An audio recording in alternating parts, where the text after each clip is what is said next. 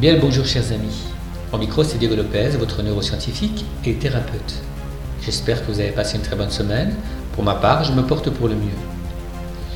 Accrochez-vous, je vais vous faire voyager à travers la matière et les éléments. J'ai la conviction que vous en ressortirez grandi et qu'à travers cette nouvelle approche, vous utiliserez ces outils neufs pour faire levier sur les circonstances de votre vie.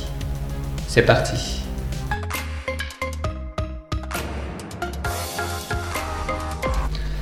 Transcender le corps. Chaque fois que nous avons une pensée, une réaction chimique s'ensuit dans le cerveau. Nous fabriquons une substance chimique. Pour comprendre ce processus, comment la pensée est en accord avec le corps et comment former un nouvel esprit, vous devez d'abord apprécier le rôle que jouent dans votre esprit ces réactions chimiques. Au cours des dernières décennies, nous avons découvert que le cerveau et le reste du corps étaient en interaction avec des puissants signaux électriques. Entre nos oreilles existe une importante usine chimique qui orchestre une myriade de fonctions corporelles. Mais ne vous inquiétez pas, il s'agit ici d'une chimie cérébrale 101. Vous n'aurez besoin de connaître que le sens de quelques termes.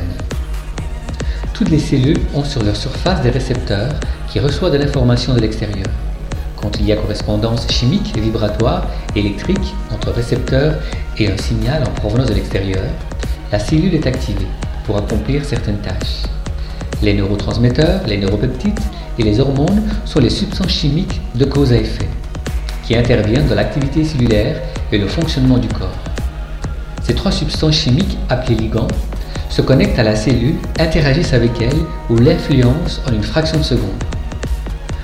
Pour le besoin de nos propos, considérons les, neurotransmetteurs comme des messagers chimiques provenant, euh, provenant surtout du cerveau et de l'esprit les neuropeptides comme des signaleurs. Transmet les liens entre le cerveau et le corps pour que nous ressentions ce que nous pensons. Et les hormones comme des, comme des substances chimiques associées aux émotions, principalement dans le corps. Quand nous entretenons des pensées d'amour ou de joie, nous produisons des substances chimiques qui nous rendent aimants et joyeux. Il en est de même quand nous entretenons des pensées de crainte ou d'impatience.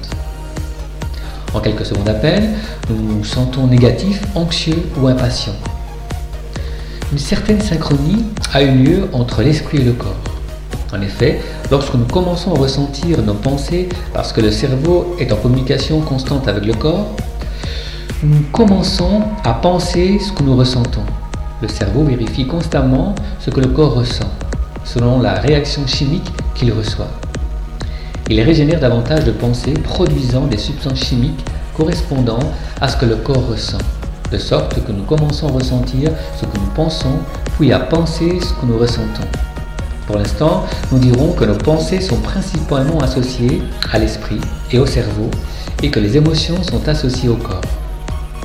Par conséquent, lorsque nos émotions du corps s'alignent sur les pensées d'un état d'esprit particulier, l'esprit et le corps travaillent en accord. Comme nous l'avons vu, l'esprit et le corps sont à l'unisson. Le résultat final est un état d'être. On pourrait dire également que l'interaction continuelle de la pensée et de l'émotion crée un état d'être qui exerce des, effets sur notre réalité.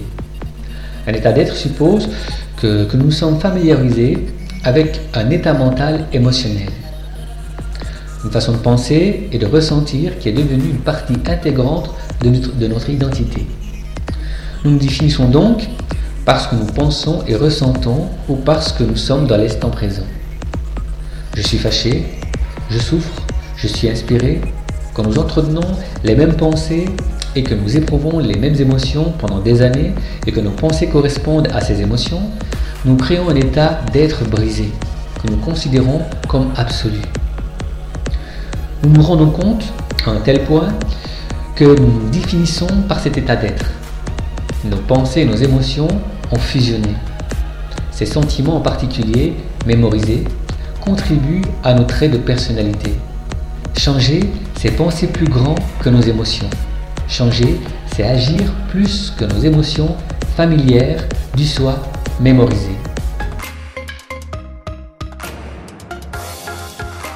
Un grand merci pour ce suivi d'informations partagées. Mon souhait pour vous reste le même une connaissance de ce mécanisme qui se nomme la vie. A très bientôt. Diego Lopez.